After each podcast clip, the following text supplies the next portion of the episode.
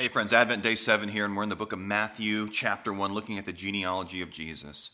And we've seen recently that, of course, uh, in, in Jesus' line, King David came about. And uh, he was a great king, a man after God's own heart. But he was not a perfect king, and he messed up quite a bit.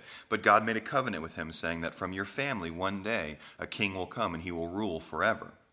Well, David's son Solomon wasn't actually that guy. Solomon did some great things and actually was the wisest man on earth other than Jesus. But Jesus is better than Solomon because, again, Solomon had the wisdom of God. Jesus is the wisdom of God. But I want to talk to you a little bit about Solomon's son. Let me read to you Matthew chapter 1, beginning in verse 7 here. And Solomon, the father of Rehoboam, and Rehoboam, the father of Abijah, and Abijah, the father of Asaph. So Rehoboam comes on the scene. Well, what happens here? Well, Rehoboam comes and he's now king. And what happens is the, the wise men, the older men, come to him and say, Listen, your father, uh, the yoke was heavy upon the people and you need to go ahead and loosen things up so they will follow you joyfully.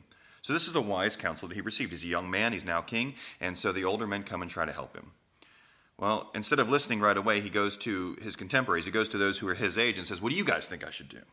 And they say, Ah, you need to, you need to tighten things up. You actually need to, to make it worse on the people because then they will respect you and, and honor you, and then they will listen to you. And so in, uh, in 1 Kings uh, chapter 12, here's what it says.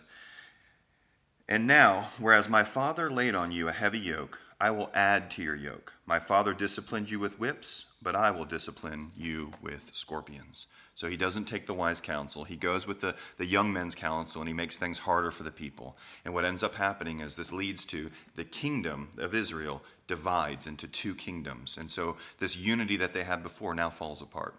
What can we learn as we think about Advent and we look at Jesus? Jesus is the one who brings all together.